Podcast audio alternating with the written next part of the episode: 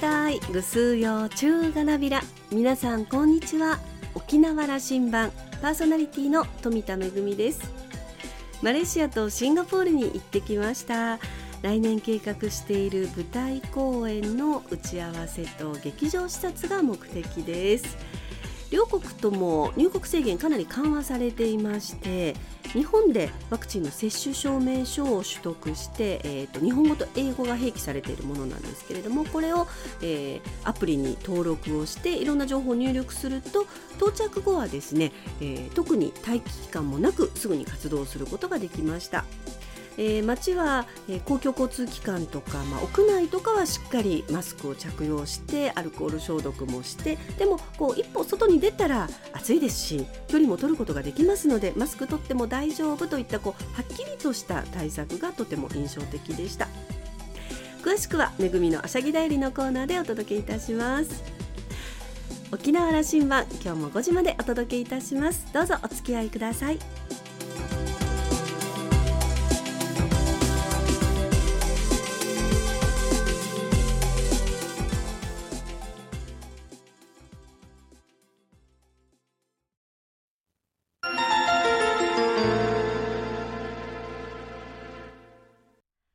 那覇空港のどこかにあると噂のコーラルラウンジ。今週は与那原町町長の照屋勉さんとラウンジ常連客で沖縄大学地域研究所特別研究員の島田克也さんのおしゃべりです。照屋さんは1962年生まれ与那原町のご出身です。順天堂大学を卒業後1985年に与那原町役場に入庁。総務課長や教育長などを歴任し2014年からは副町長を務めました。2018年4月の町長選挙に立候補し初当選。第19代の与那原町長に就任しました。今年4月の選挙では無投票で2期目の当選を果たしています。沖縄羅針盤には4年ぶり2度目のご出演。今回は2期目の目玉政策や与那原の魅力についてじっくり伺っています。それではどうぞ。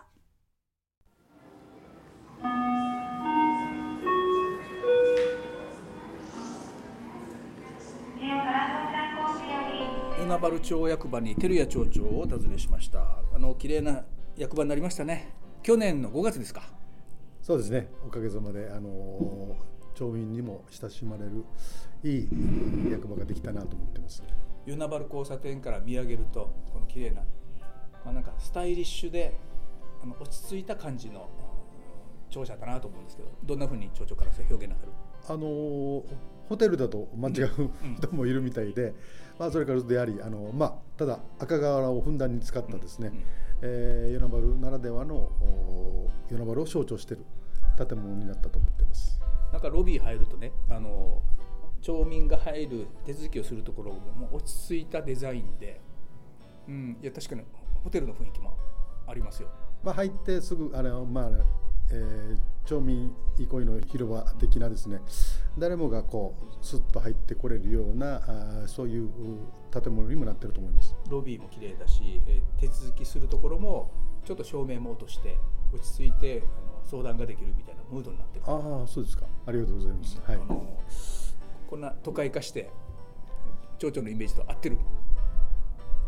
まあ、最初のイメージからこうどんどん変わっていって、うん、で何よりもやはり町民が使い勝手がいいというのが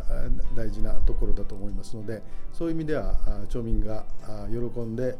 えー、私にいい庁舎だ、あの落ち着ける場所だというふうに言ってくれることが、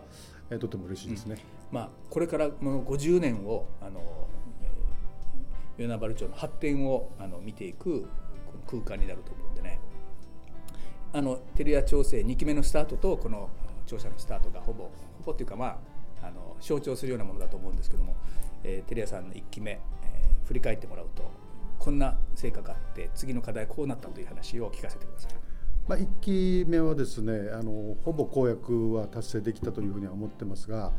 えー、特に力を入れたのは子育て支援だったり高齢者福祉で、えー、子育て支援に関しましては、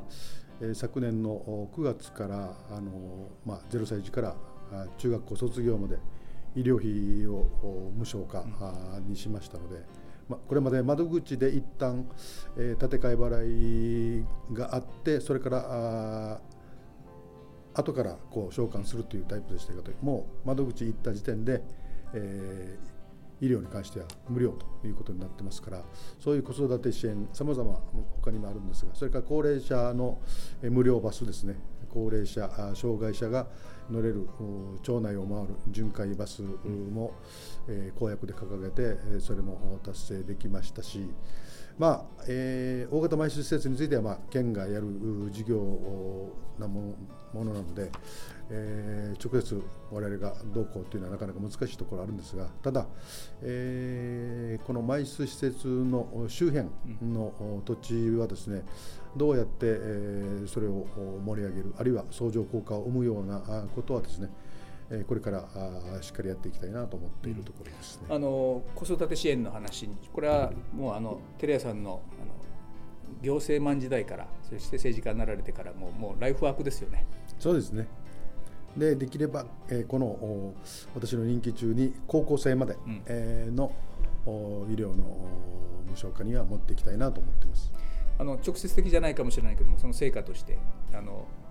与那原のあの新しい空間のエリアに人口も増えてるしニューファミリーとか外から移ってくる子育て中の世代世帯がだいぶこうあの転居して与那原を選んできた人たちも多いんじゃないですか。それはあの言えると思います。あのかなりの人口も増えてますし、えー、出生率も出生率か、ですかあの2近くいってますので、えーまあ、周りの環境といいますか、えー、子育てしやすい環境にもなっていると思います。ただまあ一方で、えー、やはり、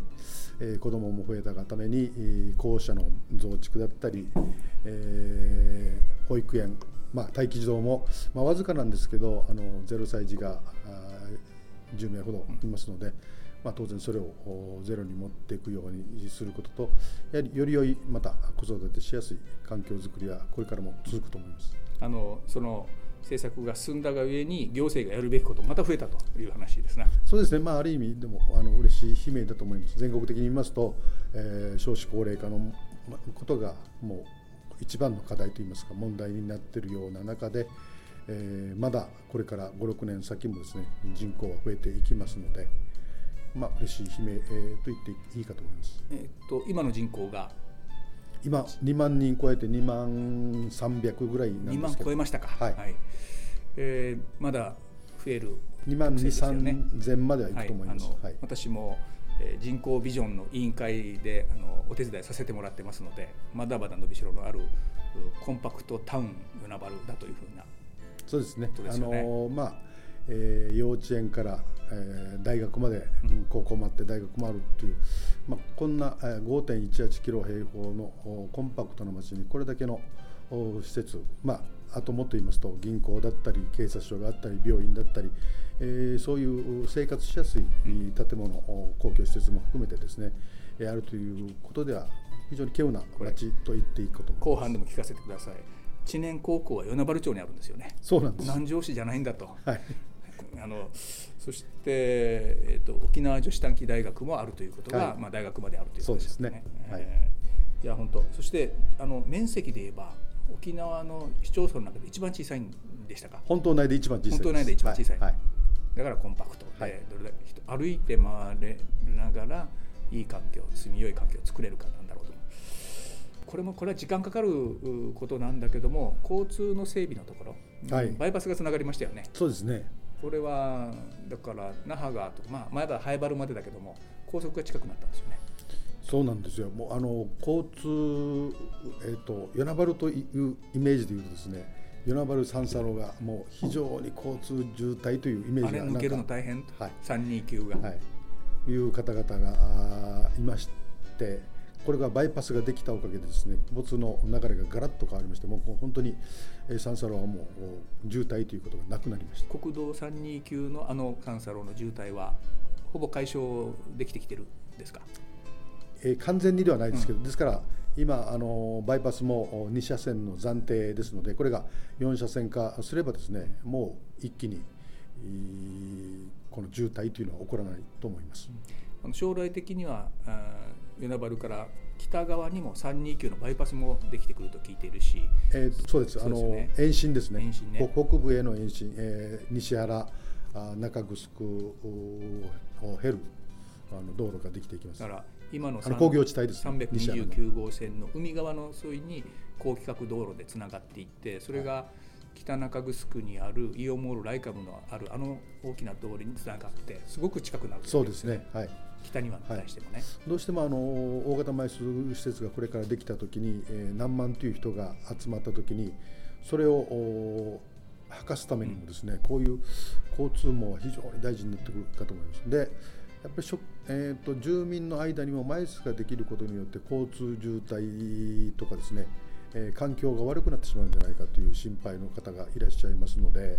やはりそれを解決するためにも事前に想定されることはですね、まあ、県と一緒になってですね、え解決は図っていかなければいけない計画しっかりあるんだと、まあ、町長これ町内ではあの一生懸命説明も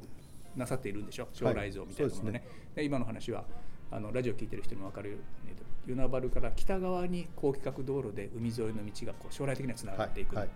そして南にも糸満にもつながっていくんですよね。そうなんですよ。あの、ま、毎施設からですね、えー、糸満に与那原バイパスがさらにこれも今後できていきますので、でこれは、えー、もちろん県道でありますので、県が今、えー、もうすぐアセスに入ろうとしている段階だと思ってますけども、これも確実にできることは間違いありません。与那原から糸満に抜けていく、なんか意識としては与那原から糸満にって相当遠い意識があるそうなんですよね。今今 実際にね。あの道もまあ、えー、一車線、片側一車線ですのでそういうこともあってくねくねしながら道路をつなぎつなぎで行ってたものが、はい、ちゃんとバイパスで糸満まですっと、はい、さらに、まあ、あの南城市が今やろうとしている東道路ですね。それにぶつかりますのでそれからするともうかなり、えー、高規格な道路ができてくるかと思います。南城市のそこにはコストコができるということがもう計画が発表されてあそうですよね。すごいですね。あの環境だいぶ変わりますよ。あのここにこのこの一帯に住みたいんだというふうな若い世代はそうなっていくな。道路さえしっかり整備されていって。それからすると与那原にもあまり土地が少なくてですね、うん、えー、それからすると今のこの調整区域をより市街化も広げていくというのも、えー、これから大きな課題になってくるかと思いますね。東南アジアにおけるシンガポールみたいな存在にしてみますか？あいいですね、ね、マレー半島全体これは沖縄だと考えたときに、はい、その集中的な、うん、モデルを作るのがあのリー・クワンユーが考えたシンガポール空間ですけど、うん、それをこう100分の1ぐらいの感覚だけども与那原という空間をどういうふうに仕立ててみるかと。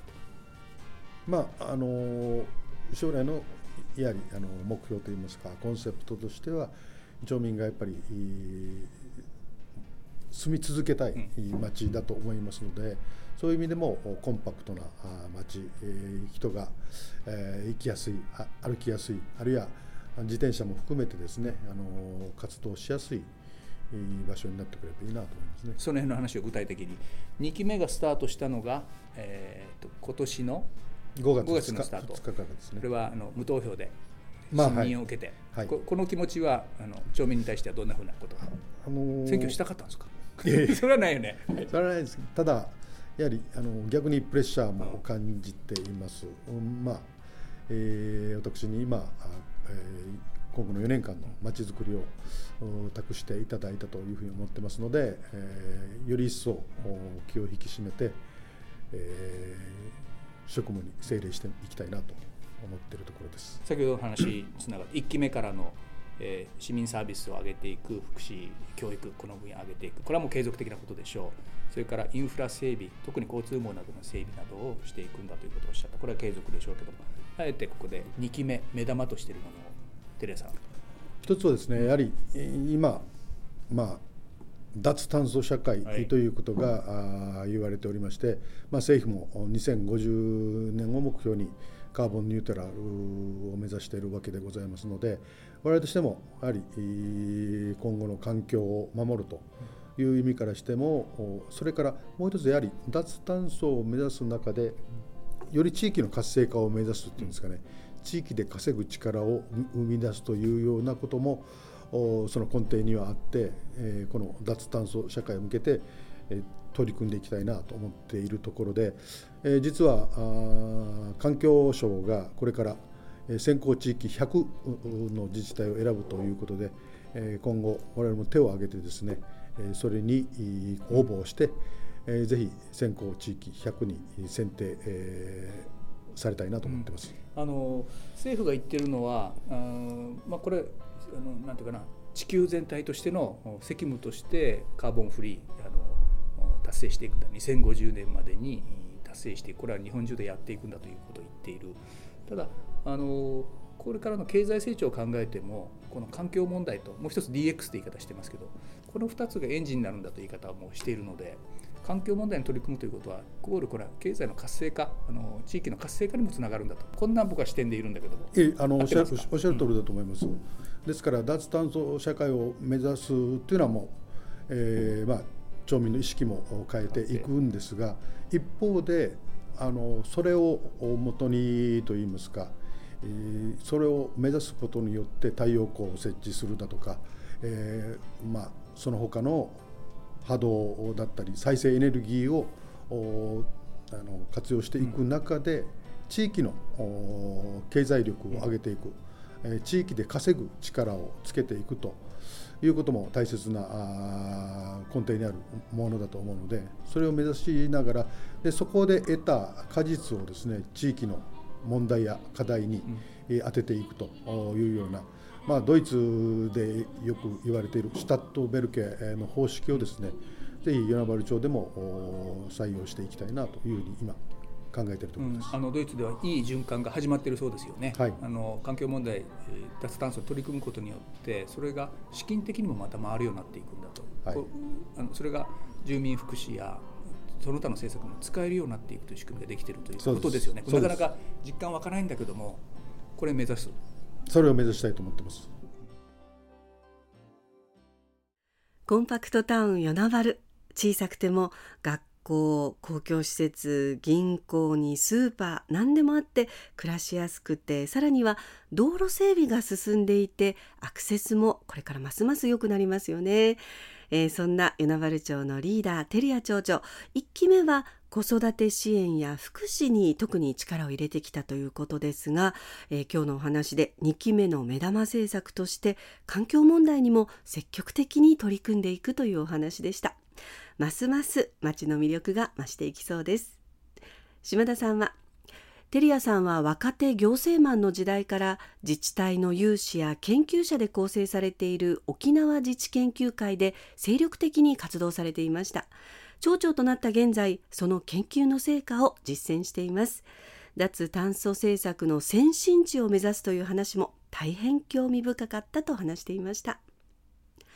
今週のコーラルラウンジは与那原町町長の照屋勉さんとラウンジ常連客で沖縄大学地域研究所特別研究員の島田克也さんのおしゃべりでした。お二人のトークまだまだ続きます。来週も引き続きコーラルラウンジに照屋町長をお迎えします。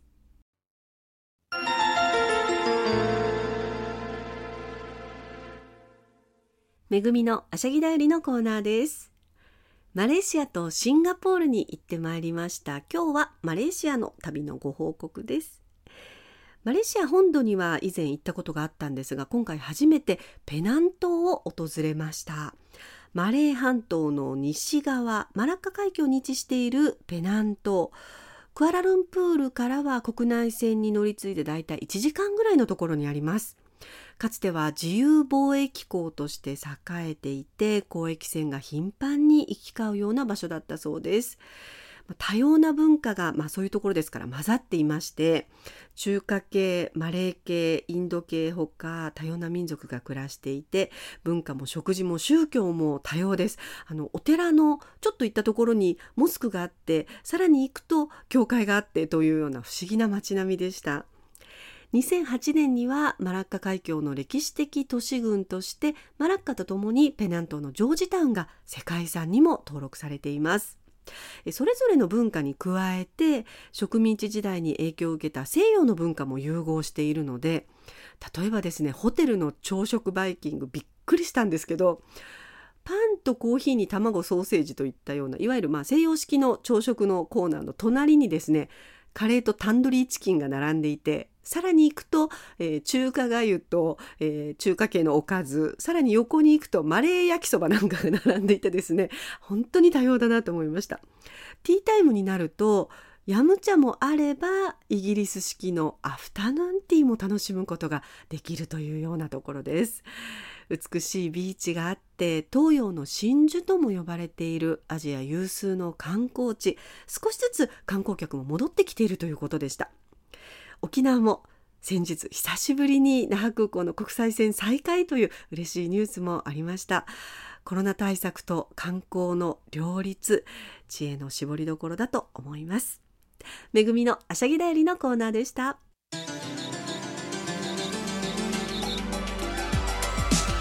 ラジオ沖縄ではラジコでの配信を行っています。スマートフォンやパソコンでのリアルタイム聴取のほか1週間の振り返り聴取も可能です。さらに沖縄羅針盤の過去の放送音源はポッドキャストでも配信しています。こちらはラジオ沖縄のホームページからアクセスしていつでもお楽しみいただけます。また沖縄羅針盤のホームページでは番組情報の発信のほか私富田恵とコーラルラウンジ常連客の島田克也さんのフェイスブックへもリンクしていますのでお時間のある時にぜひこちらもご覧ください。沖縄羅針盤今週も最後までお付き合いいただきまして一平二平デービルそろそろお別れのお時間です。パーソナリティは富田恵でした。それではまた来週。